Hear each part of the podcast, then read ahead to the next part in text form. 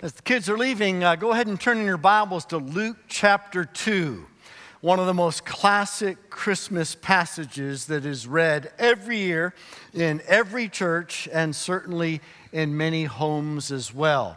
In Luke chapter 2, Luke gets really specific about some historic and geographic detail. Our theme during the Advent season this year we're calling the unexpected king. Now, that may throw you a bit because there's the hymn, Come Thou Long Expected Jesus. And if you know anything about the first century, you know, of course, that messianic expectations were through the roof. So, so why entitle Advent's theme this year at Oak Mountain, The Unexpected King? Well, because even though messianic expectations were very high. Many of those expectations were absolutely wrong. And wrong expectations lead to wrong assumptions.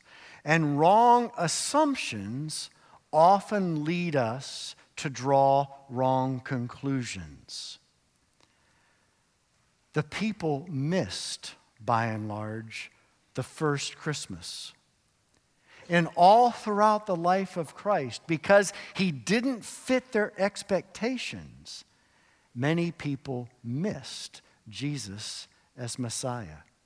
And even though we in this room, most of us know Christ, there are still times, many times in my own life, where I have wrong expectations and wrong assumptions about Jesus and I end up thinking wrongly about Him. And I miss opportunities to grow in Him in my own life. People missed the King, even though they expected Him, because He didn't fit their expectations. It's happened to another so called king. See if you recognize this one Elvis called the king. By the way, he never liked being called the king. When he was asked what he thought about it, you know what he said? The only king is the Lord Jesus Christ. But one, uh, when he was, before he was famous, there was a, a restaurant that he frequented called Lil, Lil Thompson's Steakhouse in Memphis, Tennessee. And before he become famous, before he could rub two pennies together, he would go there because he knew the owner, Lil, and she would allow him for, to eat for free. Well, at the height of his fame, he would periodically go back. One night at Lil's, they decided to hold an Elvis impersonation contest. The place was packed and to show his support for Lil and to give her and the crowd a thrill, he decided incognito that he would take part in the contest. He slipped in unnoticed. Lil was afraid that the place was going to riot when they recognized that it was the real Elvis. When it came time for Elvis to sing, he sang, Love Me Tender ended with very polite, half hearted applause from the audience. And the judges awarded him third place.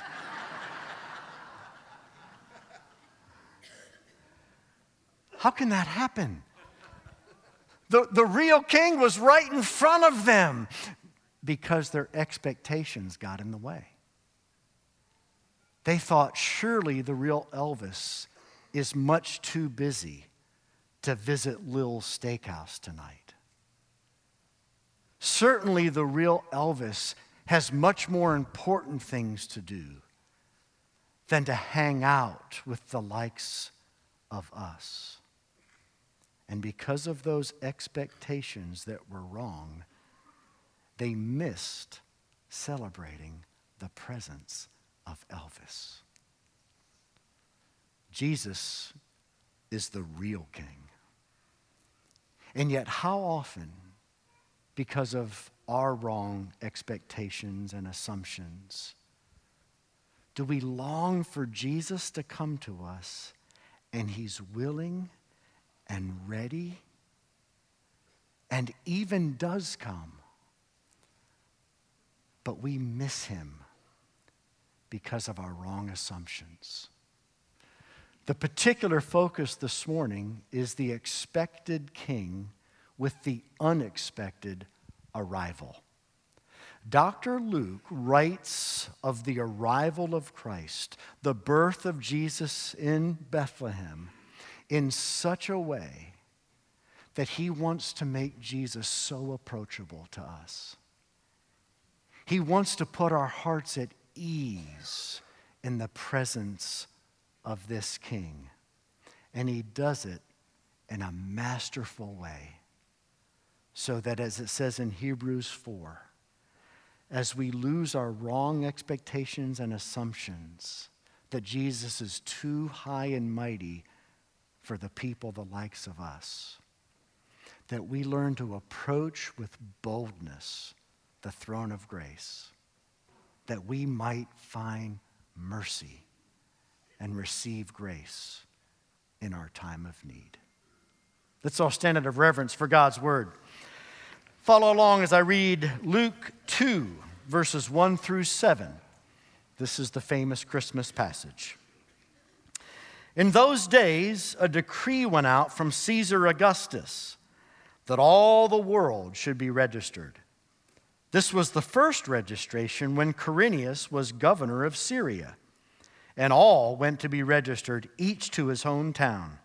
And Joseph also went up from Galilee from the town of Nazareth to Judea, to the city of David, which is called Bethlehem, because he was of the house and lineage of David, to be registered with Mary, his betrothed, who was with child.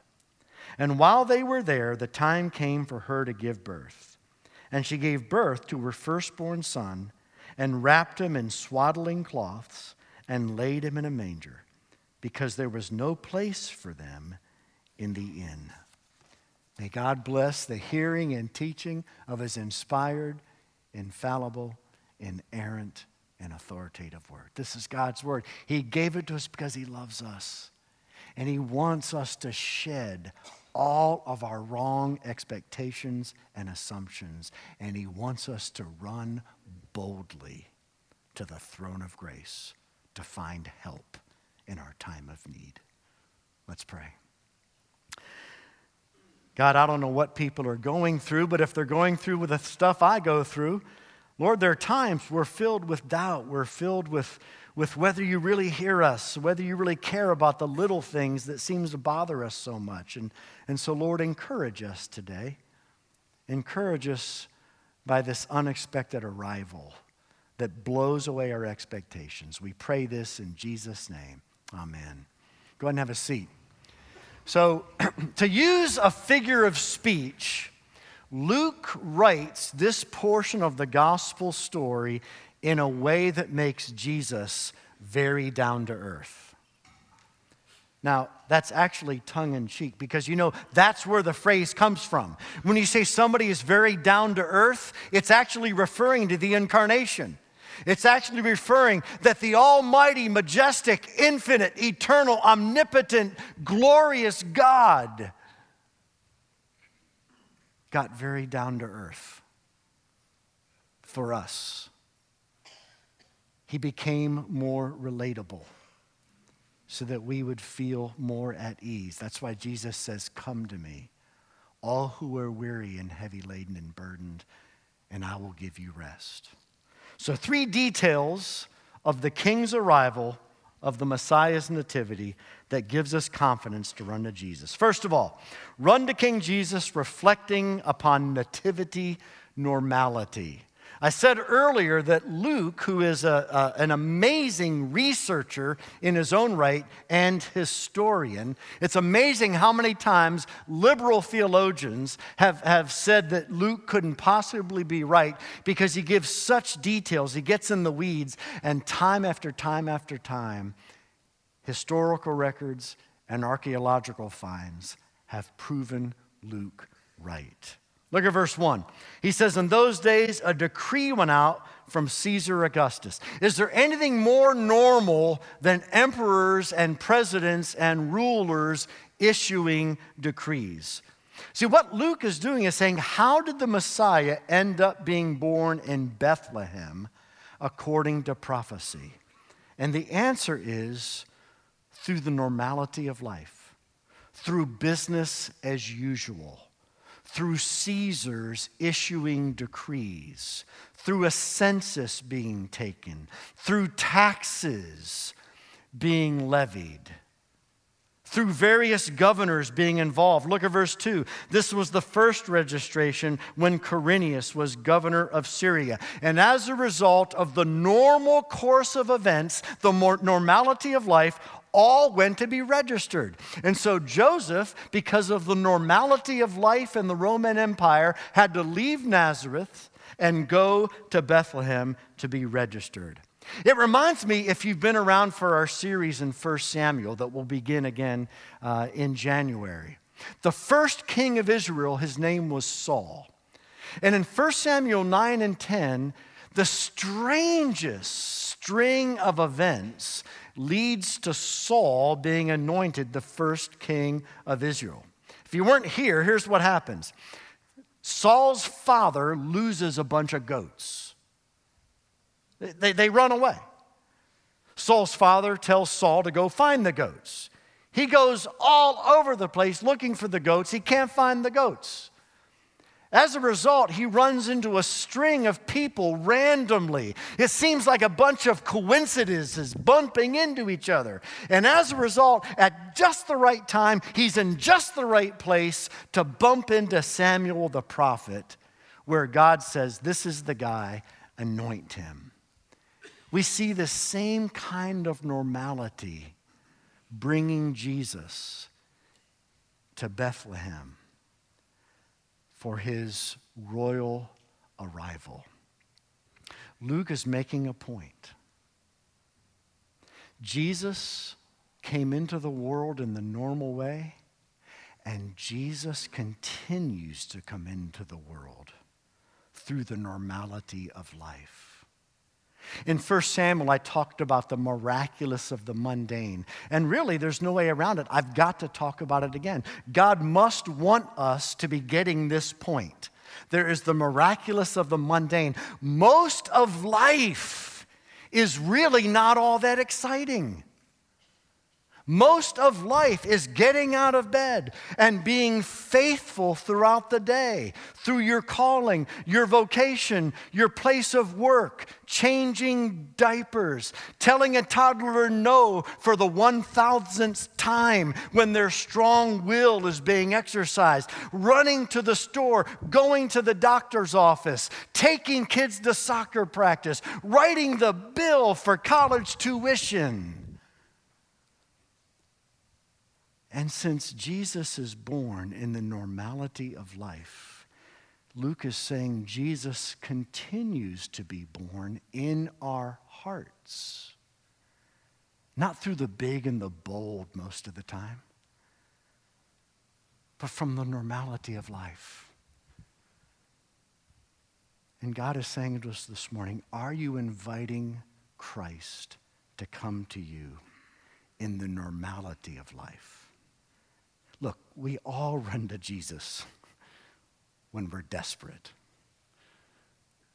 But what about when things are just normal? Do you forget to run to Him? Do you get distracted? Is it such business as usual that you think God isn't really interested? Jesus visits in the normality of life. Jesus visited in his arrival in the normality of life. And what else do we talk about at Advent? The second coming, the second Advent. Guess what? All is going to be normal. I, I, love these people that get all into these prophecy kicks. They get all these charts and they're getting out their newspaper and they're trying to figure out, you know, this is that and that is this. And ooh, no, that's precisely the opposite of what Jesus said. In Luke 17, Jesus said, I came, he didn't say this part, but I'm saying he came the first time in the normality of life, and guess what? The second time he's coming in the normality of life as well. Here's what Jesus says in Luke 17 As it was in Noah's day, so it will be at the coming of the Son of Man. As in Moses' day, people were eating and drinking normal life, giving each other in marriage and being married right up until the flood came. So it will be with the Son of Man's return. Then he says in Luke 17, likewise, just as it was in the day of Lot, people were eating and drinking, normal life. And then he adds some things. They were buying and selling, normal commerce, normal business normal routine of vocation. Some were planting, he says. Others were building, moving forward in the world, making things happen, wheeling and dealing. And in Lot's day, the same thing was happening right up until sulfur and rain fell from heaven and consumed them. So it will be at the coming of the Lord. We need to wake up to the reality that as Jesus came the first time in the midst of the normality of life, so he will come again in the midst of the normality of life. And, relevant to all of us here, he continues to come to each of us most powerfully, not in the big and the bold, but in the everyday, business as usual normality of life. And He calls us to run to Him throughout all those mundane moments that we might see he really wants to come to us. Run to Jesus reflecting nativity norm- reflecting upon nativity normality. Secondly, run to Jesus reflecting upon nativity humility. This whole passage is filled with information that tells us Jesus is not the way you'd expect a king to act or the way you'd expect a king to arrive. Jesus is so much more approachable. He, he puts us at ease in his presence. Look at verse 4. Joseph went to the city of David, which is called Bethlehem. And again, through our series in 1 Samuel, we learned that it's called Bethlehem is called the city of David because throughout 1 Samuel we realize that's actually where David was from. Now, what do we know about Bethlehem, about the city of David?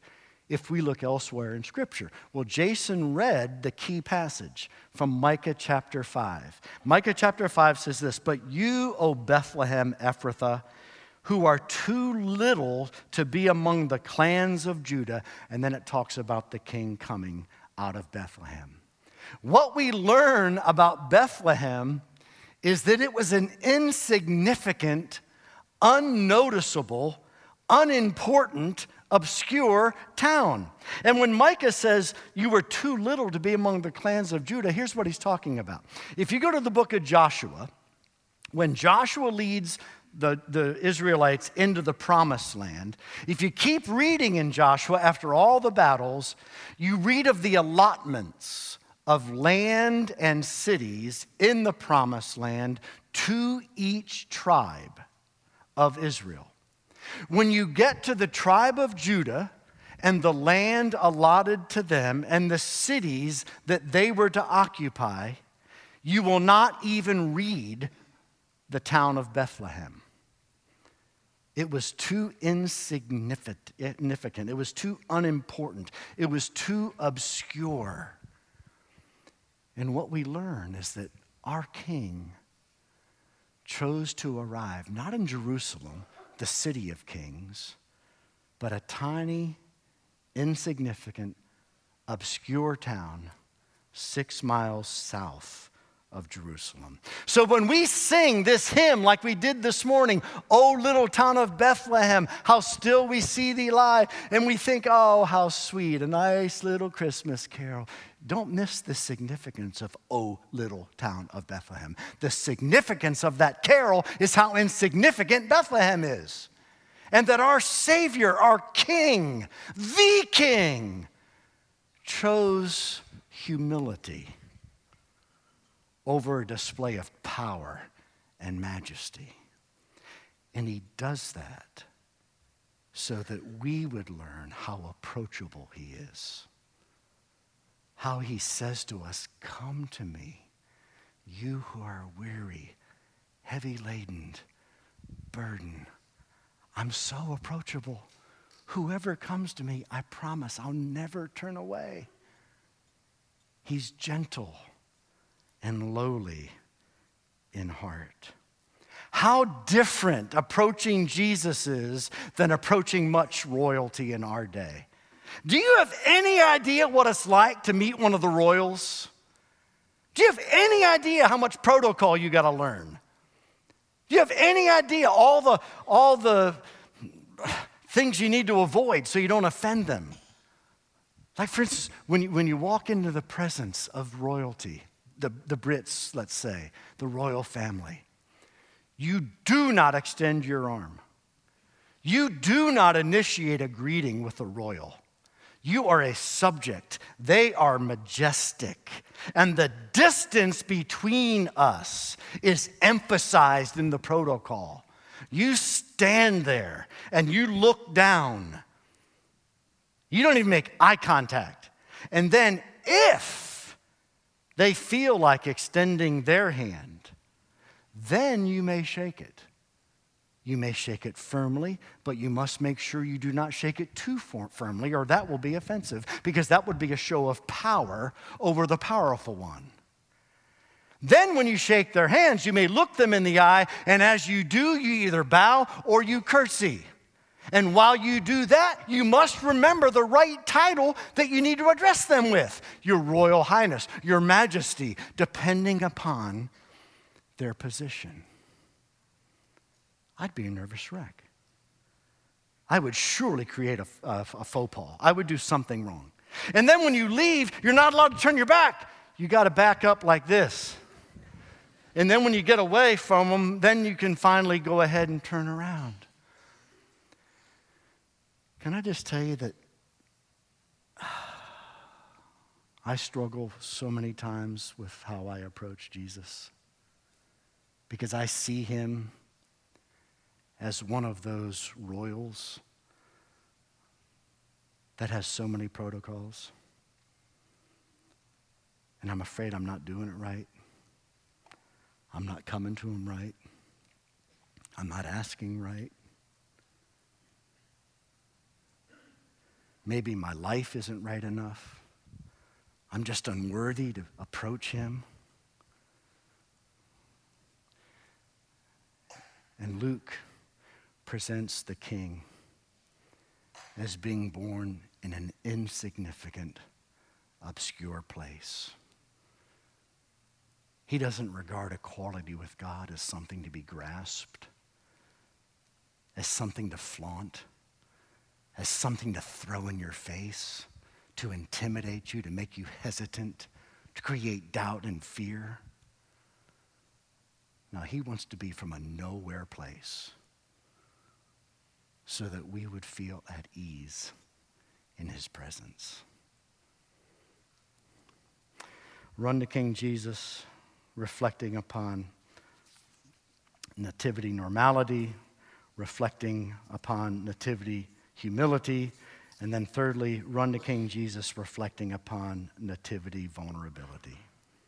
Look at verse 7. She, Mary, gave birth to her first, firstborn son and wrapped him in swaddling cloths.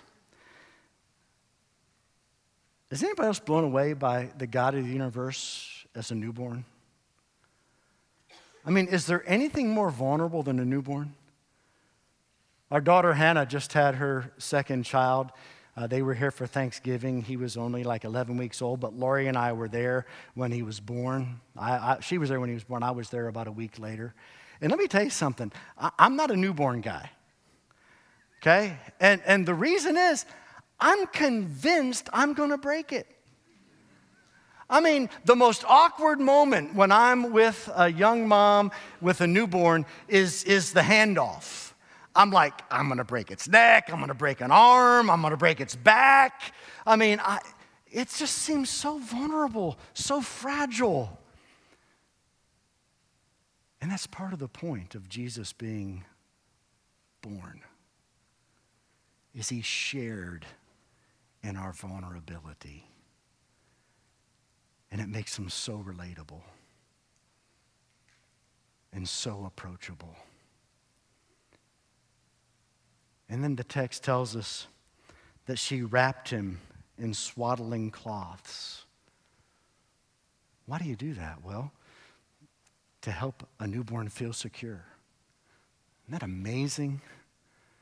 That Jesus, the King of Kings, was dependent on his own creatures to help him feel secure and to cover his vulnerability. He was born in a cave, in a feeding trough, the text tells us. He was exposed to the elements, exposed to the cold. He was dependent upon his own creatures to cover the vulnerability of his human limitations. Don't miss this, folks. That's written so that we might understand Jesus shared in our vulnerability. He gets when we feel exposed. And then the text tells us there was no room at the inn. Now, inns in themselves were pretty seedy and shady places.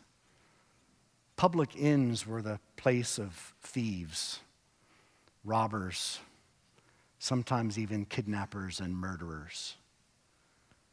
And Jesus was born in such a place. He exposed himself to vulnerability so that we might know he gets us when we feel vulnerable.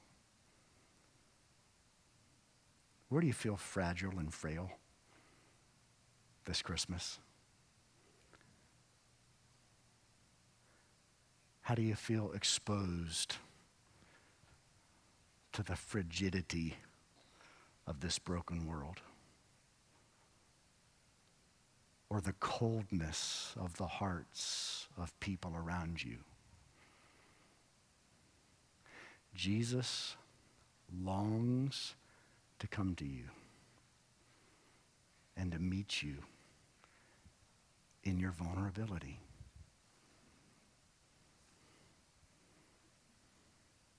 He understands times and seasons we feel exposed, weighed down. That's why he says, Come to me, come to me. If you're weary, if you're burdened, you're heavy laden, you feel exposed and vulnerable, come to me. Take my yoke upon you. I am gentle. I am lowly. I, I don't know about you, but that blows my expectations out of the water. It just blows me away. After all these years, I, I still struggle to believe that Jesus really wants to come to me. Maybe you do too. See, we've got to deal with those expectations. We've got to ask God to deal with those expectations because those expectations are what are keeping us from running to Jesus in the normality of life when we feel exposed, when we feel that we've got to follow all the protocols in order to even be accepted into his presence. Wrong expectations create wrong assumptions. And wrong assumptions blind us to the presence of the Savior when he so longs to be seen as already being with us. I opened with a slide of a music personality. I'm going to close with a slide of a music personality. Now, some of you may not know who this is, but, but if you know me, you know who this is. This is the lead guitarist uh, for the rock group U2. You've heard me talk about Bono, the, the front man, the lead singer, but this guy's name is The Edge. By the way, The Edge's dad was a PCI elder, Presbyterian Church in, uh, in Ireland elder. So this is quintessential Edge garb. He always wears that black beanie. He always wears that black leather coat, and he always has that guitar strapped around his neck.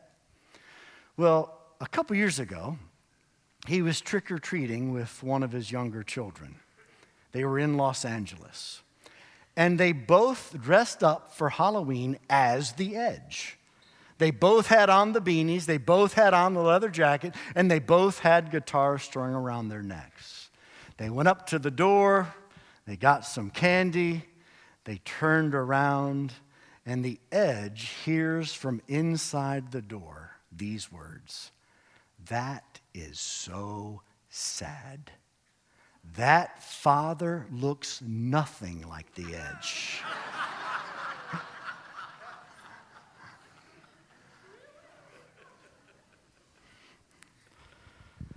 Expectations. Why would the edge be walking around the streets trick or treating with his child? There's no way that could be the edge. And they missed him.